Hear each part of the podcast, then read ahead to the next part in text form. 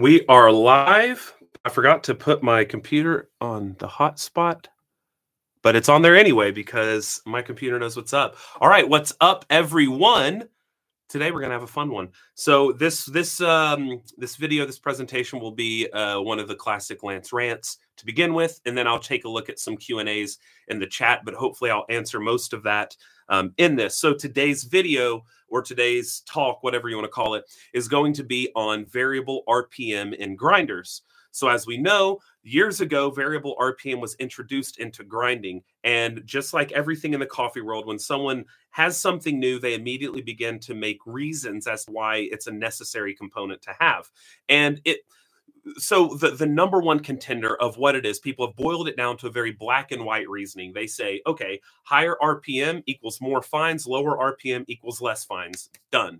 And so everyone's trying to get this lower RPM. It's become almost a mandated feature on new grinders. Why would I spend $2,000 on a grinder that doesn't have variable RPM? Just add it, right? And so today's video, I'm going to talk about how that is, first off, incorrect, just right off the bat. It is not automatically equal more fines, less fines. That's absolutely not what's going on. Can that happen? Sure. But is that the case in the majority of the time? Absolutely not. So today we're going to talk about some discoveries that I've made, as well as some data that I've come across, as well as a massive experiment I'm about to do by collecting a lot of particle size distributions. I still don't have my particle analyzer, but Dr. Al Shamari, that I referenced in my distribution videos, has kindly offered for me to send him my samples from here to the Netherlands in order to read them on his analyzer. So I'm going to send him about 50 or 60 samples, and he's going to read them all or measure them all, and then we'll have a much better idea, more objectively, of what's going on with particle size distribution with variable RPM. So for those of you that are watching that aren't understanding what I mean by that, I simply mean there are grinders now that have built-in variable speeds, meaning you can control the burr rate between a certain margin. So sometimes like with the Kafatek Monolith, I think it's like from 5 RPM all the way up to 400 rotations per minute, which 5 is insanely slow. That's way slower than hand grinding. Then you have something like the DF83, which is beside me right now, the DF83V. It can go down to 300 RPM and up to 1600 RPM. And that's kind of the idea. You have different grinders coming out with these variable RPMs. But the question is, like, what do you do with that? What's the purpose of it? And so for a while, I was bucking against people who were saying it's across the board, more speed, more fines, lower speed, lower fines. And so people were just opting for lower fines and were swearing to how it was so much better, regardless of the grinder. It was just across the board, this is what it is. But I would buck back and say that's not what it is. I'm sorry, that's simply not it. That being said, it is it in some instances. But in the instances I was choosing my battles, I was right, of course. So what I was seeing is a lot of people with flat burr grinders were consistently saying, yes, that's what's happening. That's what's happening. It's deal done. I'm like, well, there's absolutely no proof to that. Now, there is some proof that with cone burrs, and I am speaking broadly here, but with the majority of cone burrs that I have seen, that is the case. The particle size distribution is greatly affected by speed. And this is something we have come to understand over time. Sorry. I've gotten hit with either really insane allergies or a cold lately, so I'm a bit congested. But anyway, so what with cone burrs, you can greatly see this. This is very easy to see. And there are a lot of tests that I'm going to talk about you can run at home in order to kind of see this yourself. But essentially, when you're using cone burr grinders, because they're such a different way of cutting up the bean than using something like a flat burr grinder, you have something like that where the lower RPM tends to produce a bit less fines, essentially. Less smaller particles are created. And then another theory that people have is, well, if it's a faster RPM, it's going to cause more heat. Lower RPM is going to cause lower heat. Sure, if grinding was that simple. If it was as simple as the faster RPM is going to make a faster throughput and it's going to have less contact, arguably. But that's, again, not how it's working. In an ideal world, if everything else in the grinding process was ideal, then yes, that could be the case. But it's not the case. You can't just take a DF83V and say, I'm going to go to 300. There's going to be less heat created. That's not the case. So that's kind of what we're going to talk about in today's rant. By the way, I'm drinking a sidra from Pepe in Finca Soledad. It's a bit aged now. It's a coffee I got roasted by Say that I picked up when I was in Paris at Motors Coffee. I got his little Pepe pack. But yeah, so I'm drinking this. And I hope you all are brewing something tasty. All right, so what is going on with variable RPM? How can we use this to help us dial in? If it's not actually doing that, what is it doing?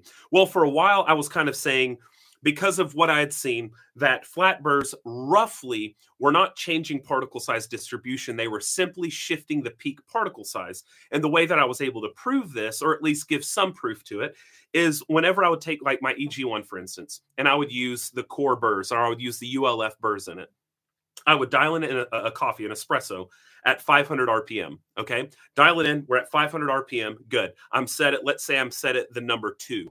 Then what I would do is at the same burr gap, the same burr aperture, not changing the dial at all, I would crank it up to 1500 RPM, I would dose my beans, and I would pull a shot. And what would happen is the shot would go a lot faster. So then I would have to go much finer. This is why we shouldn't speak about finer and coarser on a dial, because that's not necessarily true if we have variable RPM. So instead of what I would have to do is decrease the burr gap between those burrs in order to create enough resistance.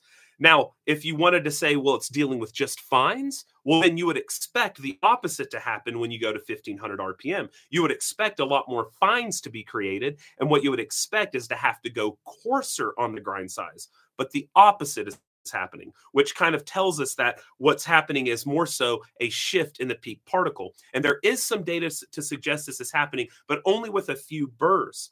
Now, the reason we can't extrapolate that with the transitive property and say this happens to all flats is because then you have something like the base burrs from Weber. Now, in my testing when I was doing the EG1, I also did the base burrs at both 500 RPM and 1500 RPM. And essentially the exact opposite thing happened. So whenever I was doing, oh, I'm sorry, I skipped a point. The way that I could show you that the peak particle was changing, and this isn't objective proof, but it's good proof, is I would measure the extraction yield after I redialed in the coffee at the higher RPM. So if you remember, on the core burrs, on the ULF burrs, at 500 RPM, I was getting my shot, my recipe, whatever I dialed into. Let's say for, you know, giggles, let's say it was 20 grams in, 40 grams out in 30 seconds. It wasn't that, but let's say it was. So let's say I dialed in 500 RPM to get me this with my coffee, 20 in, 40 out, 30 seconds. Then I moved to 15 RPM. It would be 20 in, 40 out in like 15 seconds. So then I would redial the coffee in order to hit that 30-second time mark.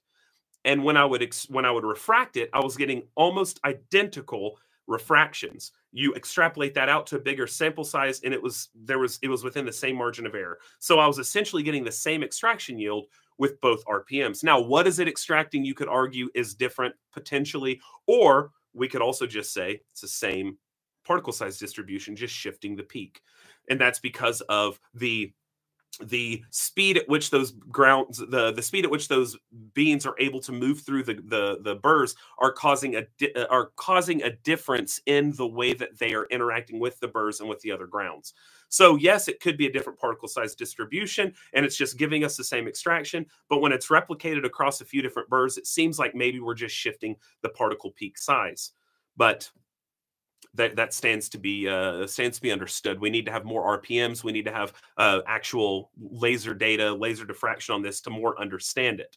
So that's part of what I'll be doing in this new big data collection that I'll be conducting here in the near future. All right. So now with the base burrs, what was interesting is I would do 500 RPM, 20 in, 40 out in 30 seconds. Then I'll go to 1500 RPM.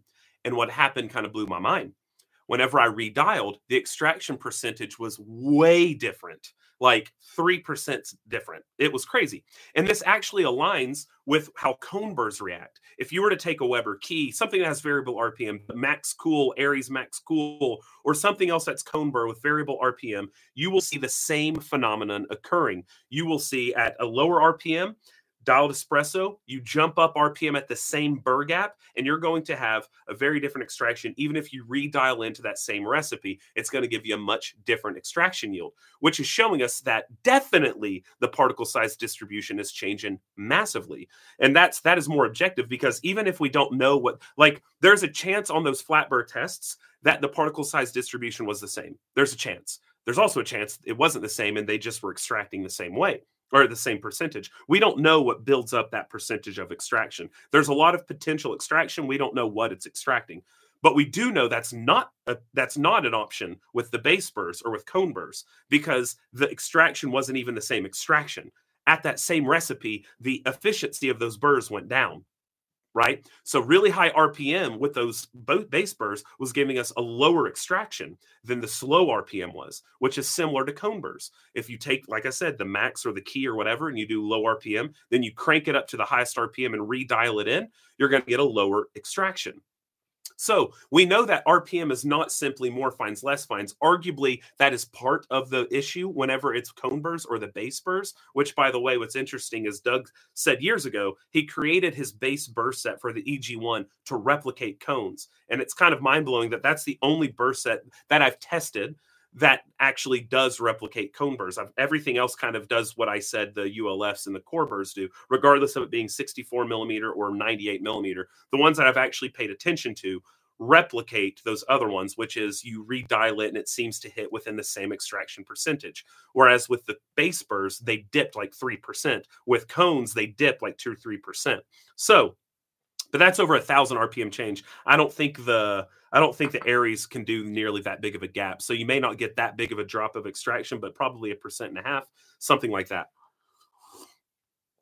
But obviously, this is testing that I will be doing. I just wanted to kind of give you the theory. This is kind of a preface to what that video will be, which will be a big undertaking. But I'm excited to do it because I think it's a really nice thing, especially now that all these commercial grinders are coming out with variable RPM. What is a barista supposed to do with that? Like, why does that matter behind bar? What, coffee to coffee? Like what? It's all anecdotal at this point. Like, oh, I think it tastes better. And now you're so brainwashed into thinking that less fines means better. That's been a huge topic in coffee for forever. Oh, that one produces more fines. It's a worse grinder. That's not true either. That's just hogwash. So, but we're kind of brainwashed into believing this. And so because of that, we see, oh, lower RPM means less fines. So then you start looking for qualities of lower fines, and maybe your brain tricks you into tasting that. And then at higher fines, you're saying, oh, it should be more bitter. And maybe you're just focusing on different aspects of a very similar brew, or you're not redialing at the higher RPM. And so like with filter coffee, a lot of people don't redial because they don't think of that. They just think, oh yeah, it's so good for filter coffee. When in reality, you don't have the same parameters as espresso. So the drain time might not be that different. And so you're not thinking to redial at the higher RPM. And so you might be thinking, oh, wow, the slower RPM is better, but it might be because it's dialed in better, right? So there's a lot of conjecture, a lot of anecdotal evidence as to what's going on with variable RPM. But in reality, it all comes down to a lot of different variables, a few of which I'll name right now. It comes down to burr size, comes down to burr geometry. It comes down to whether there's a pre-breaking mechanism and how efficient that mechanism is. It comes down to if it's flat or cone burr. I don't know if I already said that. My brain's kind of leaving me. It comes down to a thing, just loads of different variables that are difficult to really control, especially when you're trying to give a one size fits all. That's not how coffee works, and it's definitely not how burrs work with the quickly expanding grinder landscape out there. So something else that I thought was really interesting is I was very confident about this understanding that whenever you switch that particle peak, or whenever you switch that RPM, that you should be getting a grossly different time of extraction because the peak particle is shifting, right? Either that or you're getting a different particle size distribution. Therefore, you're getting the effects of the cones or of the base burrs, right? So are you following me? I hope you're following me. If not, go back and listen to that again. So I was pretty confident about this because it was my experience, right? This is from all the different grinders I've had. This is the experience I've encountered is whenever it's like this, whenever it's ground at 500, 600, 800 RPM, and then you up at a few hundred RPM, boom, we have a completely different extraction that's much faster. That's the common thing that happens, is faster extraction. And so whether or not it's a difference in particle size distribution, like I said, I can't know because I've not done that testing yet, but I was very confident about it. Well, recently I was at San Remo, and they were, you know, I was in their lab, and they were talking to me about their X1 grinder. And so I was just pulling some shots with it, and I made they showed me like a presentation on it. And they say in the presentation that variable RPM does not change particle size distribution. It doesn't change anything except maybe the flavor based off of heating of the grounds. So this is in their presentation. They actually said that the person who helped them conduct this was Dr. Samo Smrke. And I'm going, wait a second. My boy Samo did that? Yeah, right. Man, I know what Samo thinks. Come on. I chat with him on the daily. What are you talking about? And so he's like, I'm telling you, this was from his data that was ran at JAW, at Zurich's Applied Science. And I'm going, that can't be right. So I, you know, of course I challenged them because I got it. I got to get to the bottom of this. And they have a laser particle analyzer at their factory. So I was like, all right, how about this? I'll show you. That's what I said. I'll show you. Very confident of me because I'd done this so many times, right? So I took the coffee. I ground it at 8, they do from 800 to 1400 RPM. I took the coffee, dialed it into, let's say 20 and 40 out 30 seconds. I don't remember what it was, but it was on one of their cafe racers. I dialed it in, pulled some shots, just to make sure it was stabilized. And we filmed it and ensured we saw first drop. We saw how much was on the scale and what time, all that good stuff. Then I went up, same burr aperture. I went all the way up to 1400 RPM. And I was like, watch this. Grind the coffee into it, tamp it, do it, video it, and it ran at roughly the same time. I was like, hold up. It's probably just because I switched grind size. There may have been some left over. Something happened. Pulled another one, same time. What's going on? Pulled another one, same time. And he said, if you want, I can analyze these particles for you. And I said, yeah, let's do that. So we took samples of both 800 and at 1400 RPM. He went and ran it. The particle sizes overlapped pretty much identically, like as close as two samples from the same grind set, as close as those would match. Literally, if you were to grind two doses at the same, on the, like, let's say we have our EG1 and we grind a 10 gram dose, a 10 gram dose, and we measure a pinch out of each of those. That's how much these overlapped, even though they're vastly different RPMs. And I'm going, hold up. This is challenging what I was understanding. And this is why I spurred on this, like, oh, I just need to get to the bottom of this at some point. And so what I'm very confident is happening is there's a very robust auger in the X1, like big boy. It's like that. It's like chunky, and it fits very tightly into the grind chamber. That was very suggestive, all of that. I apologize, but I don't know how else to describe it. And so it's very efficient at slowly meeting the coffee into the burrs itself. Okay. So because of that, because it's not changing the feed rate into the burrs, because it's still going to bring it in essentially at that same time, it's not really changing the particle size distribution. So because of how effective the pre-breaker is and how effective it is at feeding the beans into the burrs, it didn't really change the particle size distribution. I started to think, oh, all these grinders I was testing for the most part either had a really weak auger that didn't really do much. Like on the DF83V, the auger doesn't really do much. The Zerno does, but it's not variable RPM.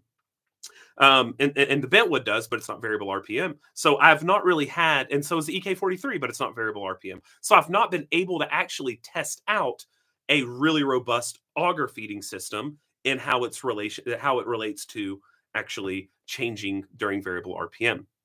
So then it started to make sense. I was going, oh, it's because of how this auger is working. It's disallowing the changes from variable RPM, which is pretty astonishing, right? That was like, oh my God, that's another variable to consider, is how robust the auger is and how efficient, I should say, at what it should be doing, which is breaking up the beans in order to feed the burrs at a constant rate. So that kind of, and sorry about the background noise. There's some construction going on outside. So that kind of like threw a wrench into it. And that's really sent me down like, okay, now I really have to understand this. It makes sense. Don't get me wrong. It makes sense. Whenever you're doing a faster RPM, what you're thinking about is the pre-breaking is a lot more violent. And like, let's say something that's direct feed, like a DF64V. You dump the beans in, it's direct onto the burrs immediately. So the faster it's going, the quicker it's pulverizing them, and the quicker it's shooting them out. Is the throughput time quicker of each individual bean? Some of them are, some of them aren't. So what you're getting is a different, you're getting a different interfacial experience of those ground up coffee beans than you would in something that is more evenly meeting those beans into the burr. So you get the same feed rate essentially in something that is not auger fed or that doesn't have an efficient auger. In an auger, the feeding rate is linear or is correlated with the burr speed. So the faster the burrs are going, the quicker it's feeding it to make up for the difference in the RPM. And it's also cutting them more aggressively, so the burrs don't have as much work to do. So it's not going to cause any of that, those potential issues that we're getting in something like the DF64V, or in the Aries because it's direct, or in the Mackey because it's direct. So that threw another wrench, and I was like, what is happening? So, of course, I immediately sent the data to Gagne, and he was like, I never thought about that, but it does make sense. And so we're sitting there chatting and like, yeah, okay, I guess if you have an efficient auger, then that's what's going on. And that's actually a thing, and I'm going to drop a little, you know, a little something here for you all, because I don't think everyone's going to watch this before I drop my my video that I was teasing on Instagram about the different grind sizes. But I think that there's definitely something to be said about having an auger that is more efficient than just throwing an auger in for the purpose of having an auger. You essentially need an auger for the most part when you get a vertically mounted burr set. And because now all these grinders want to do vertically mounted burr sets, they're just using an auger in order to help move the beans. But that doesn't mean they're efficient at moving the beans or at breaking the beans. The Zerno is very efficient. DF83V, not very efficient. My guess is the Gevi is not going to be very efficient. I've yet to test it. I'm actually going to probably after this video just to see if it aligns. But what I saw is whenever you slow feed, so the secret on my Instagram, by the way, was slow feeding. When you slow feed, you are getting more cutting than you are mushing. Okay? You're allowing the throughput of the beans to be more efficient, right? So instead of the beans being caught inside the burrs and they're mushing against other beans, and those burrs are pushing them together, mushing them, and creating a smaller grind size and a more, you know, more wide particle distribution. When you slow feed, you're allowing the burrs to do what they're supposed to do without intervention from other grounds. Okay, so you would imagine that with a really efficient auger, or just an auger in general, you would imagine that slow feeding should not have a big effect because that auger is supposed to slowly feed the burrs anyway, right? So you would imagine the DF83V, it shouldn't affect it very much, slow feeding, but that's the furthest thing from the truth. I dialed in espresso on my DF83V at, and I just did a constant RPM. I wasn't messing with RPM in this video, just feed rate. I dialed it in at just a full dose. I just dumped it in, dialed it into espresso. I don't remember what the shot was, but let's say 20 in, 40 out, 30 seconds. Actually, I do remember. It was 18 in, 40 out, and it was in 25 seconds. Dialed it in. And then I just trickled it in. I didn't do bean by bean. I just sat there and I just trickled it in, probably over 5 seconds. And it took 10 seconds for the shot. And I was like, well, that actually was against my expectation. I assumed the auger would be more efficient than that, but it's simply not. Then I did it to the Zerno. I dialed it in, 18 in, 40 out. And I was like, surely this won't have a big difference because it is a robust pre-breaking auger. They literally made the auger to fit very tightly into that chamber so that it would slow the feed down. It wouldn't let them just go with the velocity. It would slow the feed down and break them up. And it actually takes a lot of torque from the motor to do that. So I was like, surely this won't happen. But I had already filmed the video before I did the side-by-side with the Zerno. And I was sitting there going, oh my goodness, am I going to have to redo this if the Zerno also is not making a difference? Because I said in the video, I would imagine the more efficient pre-breaker should be doing a better job. And I was like, what if I was wrong? So last night I quickly came out and ran some tests, and the Zerno, once dialed in at 18 in, 40 out, was giving me margin of error of the same time, even at slow feed. So I even went down to like almost a bean at a time just to make sure. And it would give me, my shots were running an average of 23 seconds. So 25 second was my dial with a full dump. The Zerno gave me 23 seconds with a slow feed. So slow feeding is almost a moot point on the Zerno for the most part. Maybe you're getting marginal gains, but for the most part, it's moot. Okay. DF83, massive difference. I'm assuming the Gevi, massive difference. I'm assuming the Timemore, massive difference. And it's because the auger is, sorry, And it's because the auger is not tightly in that chamber. It is kind of just in there to help, you know, encourage the beans to leave, right? It's not like there's no room other than to go with the flow of that auger. It's just kind of like, it's kind of like a middleman. It's like the baton, you know, I don't know. That doesn't make sense. But so yes, that was kind of like a wow, a revelation for me. So augers are not all augers are built the same. And I've been praising augers. As if you followed me for a while, you know I've praised augers for years. Ever since my Bentwood video, I was like, yes, pre-breaking auger is brilliant, but I think any auger is going to pre-break to an extent. All augers are great. And I still believe that. I think augers are really nice. But there's obviously a level of efficiency that needs to be hit in order for the auger to be truly beneficial.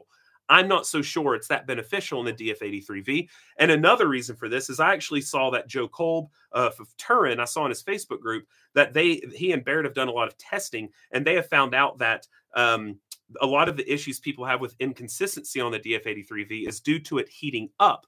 You would imagine heating up would not be that big of an issue if the auger was doing a great job at pre-breaking. If it was, there shouldn't be that much interfacial heat up in the burrs because they should be grinding up fragments of beans and not beans. It should be doing a lot less work.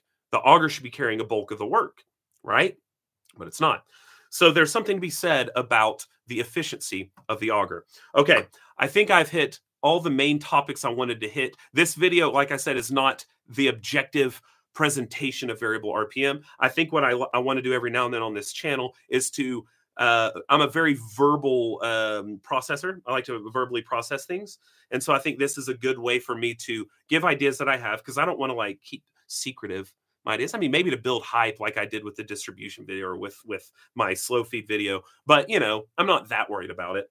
I like a little mystique, but I really don't like surprises. So I think this is a good way to do that. And giving you all, you know, an option to funnel some questions, and that will help me in creating that video to know what I need to respond to. Okay. Now I am looking at the chat. So for anyone who's listening, so I will upload this on the podcast. I'm now looking at the chat for a second. I have to pull it back up because it wasn't loading. Visit site. You stupid YouTube app. Give me it. Let's see. Let's see. Oh, shoot. I just shut down the chat. What am I doing? Lance, you are acting like a silly boy. Okay. Stop. Okay. Ads kept popping up. Okay. There actually aren't many.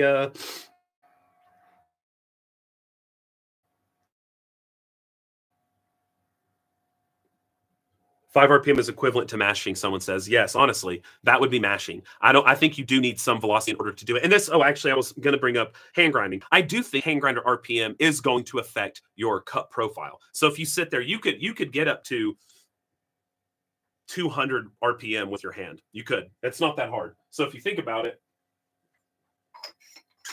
210 RPM, or let's say 180 RPM. That's 3 revolutions a second. So that's like 1, 2, 3, 4, 5, 6. You could do that. It's silly and it would hurt your arm, but you could do it. You could get to 180 RPM. You could do it. So your hand goes up to like 180 RPM, or you could do, you know, 160 RPM, right? So those are going to give you 2 vastly different cups. They just are.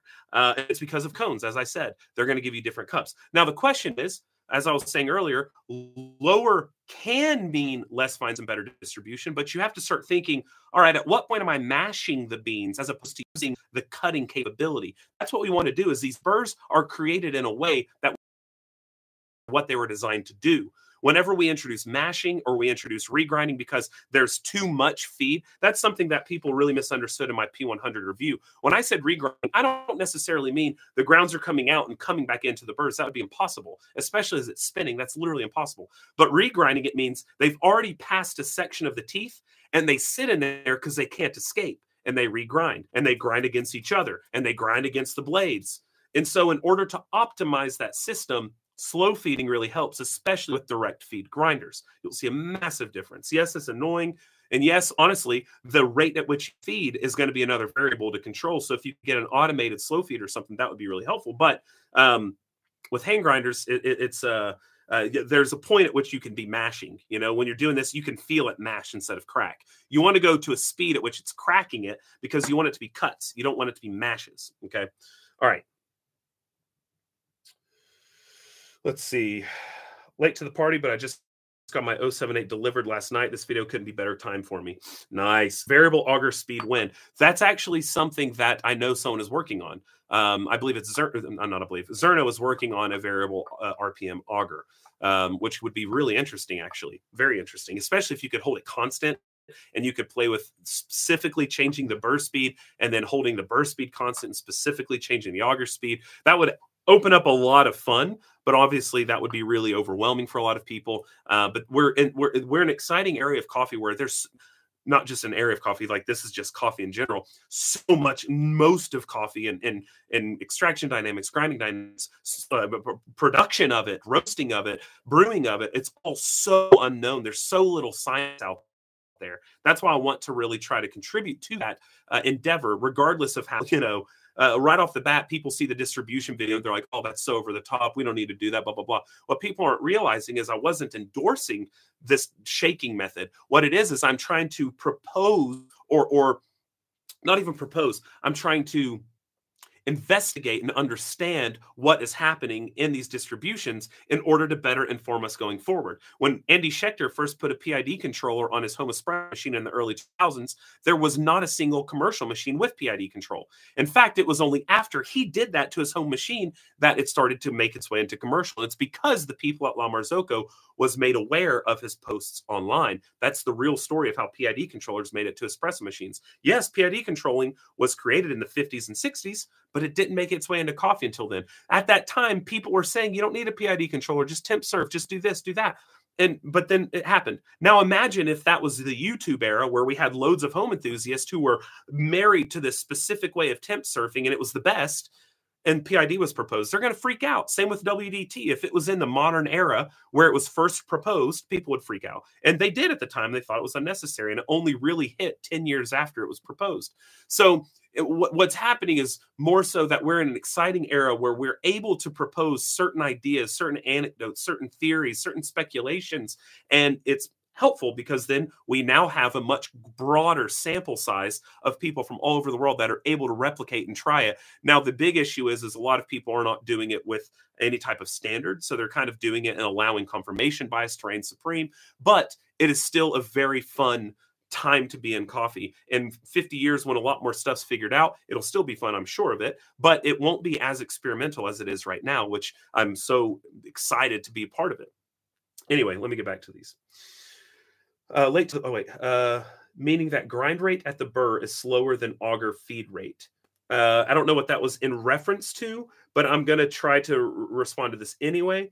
Grind rate at the burr is slower than auger feed rate. So actually, yes, that is true. The feed rate, unless in normal and in lower efficient augers, yes. In very efficient augers, no. So the Zerno, for instance, is a very efficient, slowly kneading. That's why it takes... In fact, at the rate I was slow feeding my Zerno, the time it took to grind the coffee was the same as if I fully dosed it in within maybe half a second. And it's because it's not going to allow those beans to get to the burrs until they need to get there. So that auger is like bringing it in pretty slowly. But on these less efficient ones, that auger is shooting them into the burrs, which shows that, A, it's not taking enough time or torque in order to create cracks in it. And so that the beans are full beans by the time they reach, for the most part, by the time they reach the burrs. And so the burrs are doing that all that duty all at a lot faster time, right? So, yeah.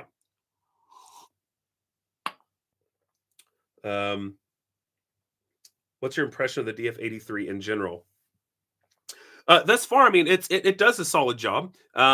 I've not done enough shots back to back with it yet to see this inconsistency I've been seeing in the Facebook group. That's not to say it's not there. I just haven't done back-to-back shots with it. I've been using it every now and then to like pull example shots and videos or something like that, just to get the feel for it. But I'm about to do like a deep dive on it over the next week to like you know, really get back-to-back-to-back shots on it. I have a good feeling on how it dials. I have a good feeling on how everything kind of works on it, but I need to really deep dive on it. If it has the same consistency as the DF64 Gen 2, I'd be very happy, because that Gen 2 has incredible consistency. Granted, I was vacuuming it to cool down the burrs, but it was great. So I'm assuming it'll be good, especially at the price point. Yeah, I don't have finalized thoughts just yet. EK43 is slow feeding. Very small difference. Very small difference. That's the thing I was saying with bigger burrs. You're having a lot more surface area to spread out the grinding, the distribution of the grinding, right? So of the work, I should say, not the particle distribution, the distribution of the work across that burr face. It's much bigger surface area. So I have talked a lot in the past about how bigger burrs don't mean better. And that's true. Bigger burrs don't mean better. But I also said in the past, bigger burrs mean more potential. You could have big burrs that have a terrible geometry and awful alignment. It's going to be worse than a really well-aligned 64 millimeter burr.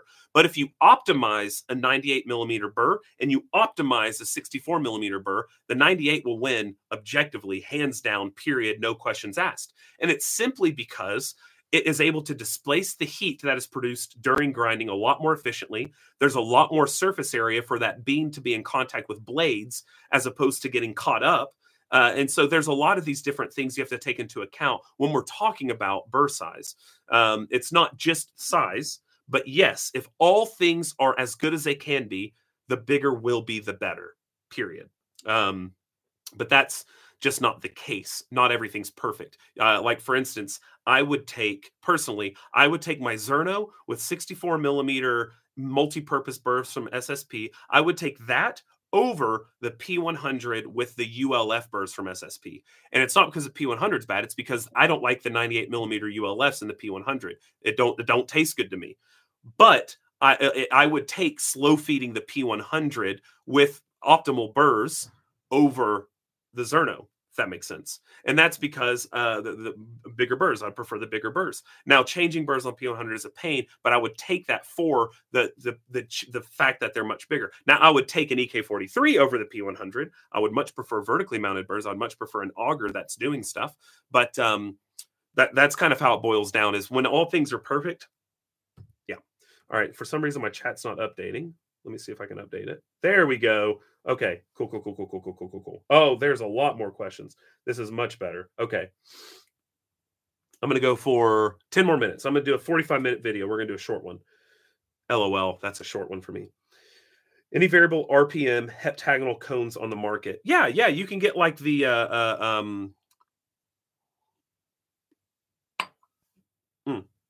You can always get a motor and put it on a hand grinder, right? There's a lot of third-party sellers that sell motors for the Comandantes, for the Easy Press OK series, things like that. And that's actually great, because then you could slow feed it. If it has the motor on it, you can slow feed it into the funnel, and you can get variable RPM, which is kind of fun. Can you show us noobs what an auger is? Yes, I absolutely can. What's the easiest auger to pull out? Oh, probably the DF83, which is sitting right here. Let me unplug it. For those of you listening on the podcast, sorry you won't be able to see it, but I'm about to show an auger. Let me take the hopper off. Okay.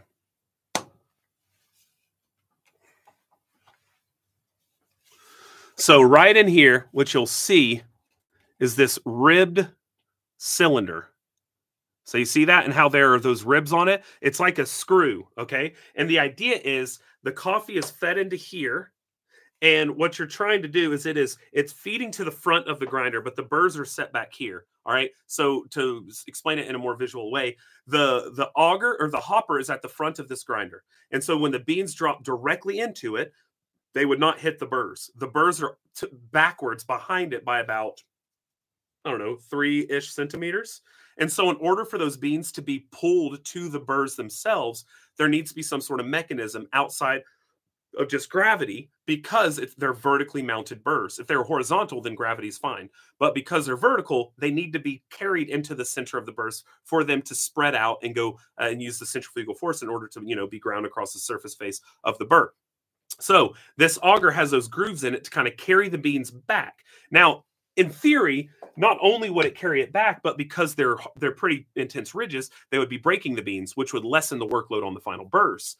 But like I said, it seems that this auger is not doing too much. It is a very small auger. It's the auger itself is like 3 centimeters long. It's very small, and it just doesn't seem to be doing a great job at that. And it's probably because the majority of that auger has an open area right here where that funnel is coming in. So the auger starts here, and it doesn't have a wall to crush beans against. So it's probably actually, I need to just take the burrs out and run beans through it and see how much cracking's done. But it seems that it's not doing that much. Otherwise, we would probably see a difference with less of a difference in the slow feed versus fast feed experiment. But that's what an auger is. In the Zerno, it's a much bigger auger. That's actually... I might have Zerno. I have an auger. I didn't even have to take that off. So in the Zerno, this is the auger. Okay, so we have a burr plate. This is where the burr goes. It's a rotating burr. So as you dump the beans into the Zerno, the beans hit this, come to the back, and then they go in between the burrs and then out and drops out right there. So you put the auger in like so. It connects onto a rod right here, just like so. And then as it spins, those beans, it's a really tight chamber where the beans go in. So they go between this smooth part of the auger and the ribs of the auger, and they're being cracked against the walls of the auger, which actually takes a lot of torque, like a lot more than you would think. And so as it's spinning and it's cracking those beans, it's also slowing down the feed rate into the burrs. So it's not allowing as fast of a feed. That's another thing the Zerno's doing. There's not as big of an aperture. When you dump the beans in, they can't all just immediately get into the chamber. A lot of these other grinders, they can immediately enter the chamber because there's such a big space between the auger and the walls. This one has such a small space, it slows the feed down into the auger itself. Then the auger can meet the grounds or the particles or the broken shards into the burrs, right? So we'll have a burr here, and we have a burr on that back plate. And as it's spinning, as this is spinning, it is shooting them out in all directions as it catches inside of the chamber itself and falls out of the nozzle. So that's what the Zerno pre-breaker, one of them, looks like. They have variable ribs to control the speed. So you can have a much slower speed with more ribs, or you can have a faster speed with less ribs, right? You have more room for them to move. Okay. So that's the idea of an auger. Is there a critical minimum RPM for hand grinder when slow feeding? So that's what I was talking about. I'm not quite sure. Honestly, I live in like the 100 to 120 land. I just kind of about two a second, 120 probably. I go right about here, and I find really nice results with it. But as I'll show in my slow feed video, and I've actually done this already in an unfiltered live, and a lot of you have already adopted it, I grind almost parallel. So I'll dump my dose in, and I kind of shake it because they'll immediately want to fill those burr gaps, right? So I kind of shake it to get them out of the burrs and have it, if you could see through the grinder, they're kind of laying like this, right? And so then if you barely tilt it, they're just barely trickling in, and they're getting all of that, all of the burr face, because as it's sitting there, it can't leave. So it's not going to stay in one place as you're spinning it. It has to move. And so you do that, you get full cutting capability. And then if you keep going and you realize there's nothing grinding, just kind of shake it a bit down to get more beans into it. It'll double the time of your grinding process, but you'll see a massive difference. Okay. So that's how to slow feed hand grinder. That's what someone just asked. Let's see. Seconding EK questions. Was thinking about SSP brew burrs, but not sure if I'll need auger upgrades too for getting the best out of it. Commercial use, slow feeding, not really an option. No, you're fine. I don't have an well, I did get the Titus burr carrier. I've not actually studied to see if the auger is any different, which I have an EK auger right here. So this is an EK auger, EK43 auger. I don't know why I took the DF83 apart. I had augers right below me. So this is an EK43 auger. It looks very similar to the Zerno. The biggest difference is the cavity is bigger that it sits in, so it's not as slow of feeding. There may be a slight improvement slow feeding the EK, but at the 16 or 1700 RPM, depending on your hertz, I think it's 1450 or 1700, depending on if you're in the US or Europe. But anyway, I think it's minimal gains. I don't slow feed my EK, and I have brew burrs. I do have the tightest auger in it, so it could be a little different. I didn't really think to look at that, to be honest with you. But yeah. Is there a variable added by how fast or slow feeds? Yes. I just time it. I just go by time. I count to 5. 1, 2, 3, 4, 5. And I get good. I get good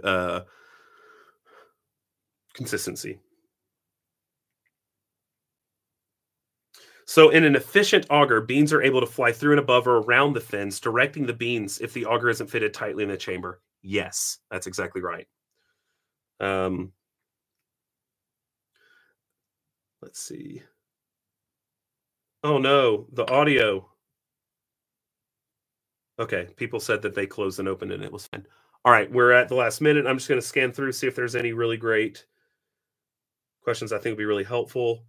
Does the efficient auger of the Zerno prevent inconsistencies due to heating if pulling back-to-back-to-back shots? It will to an extent. You're still using 64mm burrs, which are inextricably going to heat up. But yes, I mean, unless you're doing 20 shots, it should be fine. That pre-breaker is doing so much work. It's saving the final burrs, which I'm calling it the final burrs because the pre-breaker is like the initial burrs, essentially. It's saving that from a... So what you have to think about is normally with 64mm burrs, all of the work is being done by that 64mm burr. All of it. Pre-breaking to final cutting, right? All the stages on those 64mm burrs.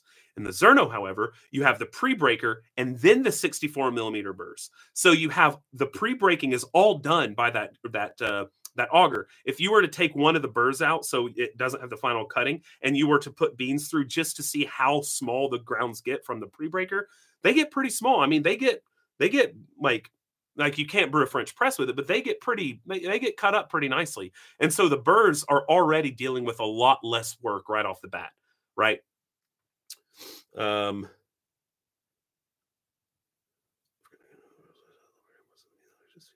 If a grinder with an auger pulls faster shots at low RPM, does that mean the auger is just feeding the burrs more slowly? There shouldn't be change if it's a robust auger. If a grinder with an auger pulls faster shots at low RPM, does that mean the auger is just feeding the burrs more slowly? So I don't think that would that wouldn't be from the auger. I don't think, unless it's an independent speed of the auger. I think it's if it's changing in correlation with the burr speed, which it will be because the auger is the thing that's spinning the burrs. Unless they have it on two different axes, it shouldn't do that. It could be a burr geometry thing. So maybe your burr geometry is causing faster shots, which doesn't really make sense. You would expect slower shots whenever you're going faster or slower, lower RPM.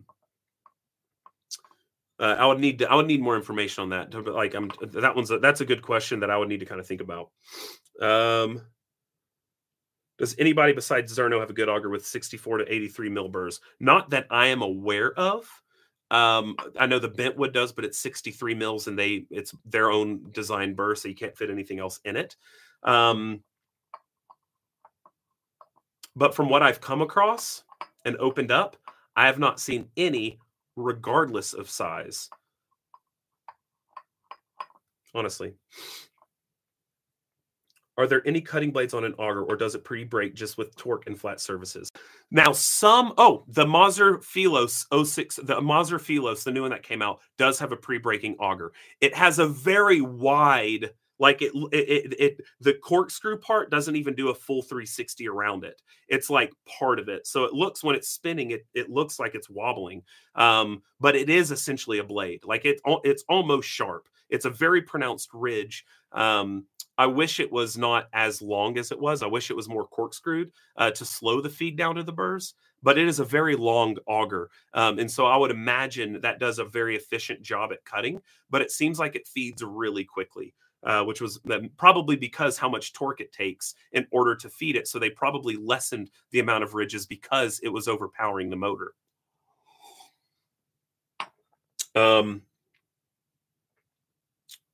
Do you think a robust auger will have a large impact on conical grinding? No, I don't. Conical grinding, you're kind of, maybe it'll help with heat damage on the grounds themselves, but I don't think that an auger and cones is going to improve very much. Cones are just, they're cones. The Zerno, I mean, I like the Zerno. Definitely know they're going to do an 80mm one. you should know that. Okay. So if you might want to wait out so you don't have FOMO later, it might be worth it, but it won't be cheap.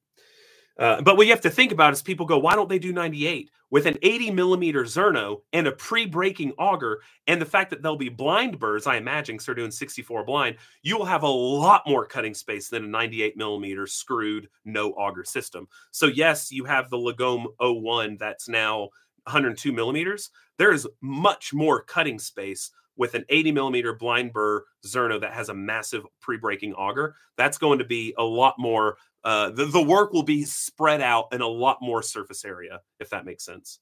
Okay, I think I'm going to call it quits. Thank you for watching. Thank you for joining. And don't get FOMO. What I'm saying here doesn't mean that the DF83V or the Timemore 07 or whatever. I've not even tested the Timemore to see how the auger works on it. Don't get FOMO. Zerno's like the only one that I can use as proof that an efficient auger does something different. It doesn't necessarily mean you need it, right? There's always going to be something that is attractive that we're going to want to jump on. And there's something I could tell you every week about different grinders and aspects of them that are better than other grinders that you might already have. But that doesn't mean that there's something about your grinder that's not better than something else, right? Like the Zerno doesn't have variable RPM, and maybe that's something you would want. So don't listen to this and think, oh my God, I need to get this, that, or the other. If that's not the intent of this, that's never the intent of any of my videos. The intent of my videos is to help educate, to help us understand what's happening, and to hopefully inspire manufacturers to go in new directions instead of just remaking the same old Samo, which seems to be a rut we're in for the most part. We have very little innovation that's actual good innovation outside of like minor things. Okay, we'll add a deionizer. Okay, we'll add 300 levels of RPM, whatever it is. We need some sort of, you know, bigger innovation, like when the first blind burrs were created, right? Or when variable RPM was first put into a grinder, or when, you know, it's stuff like that, right? So augers have been around forever. Like they're an old Mahlkönigs. Old Mahlkönigs, they have augers, right? So anyway, and blind burrs, actually, that was in an old Mahlkönig, fun fact, like from the 70s or something. But anyway, okay, I think that is it. Thank you so much for coming along. Thank you for joining in the chat. Thank you for, you know, being nerds with me. Make sure you're, you know, subscribe to this if you're not. Make sure you like it if you haven't. Make sure to be cool cats. All right, I'll chat with you later, and hope you brew something tasty. Cheers.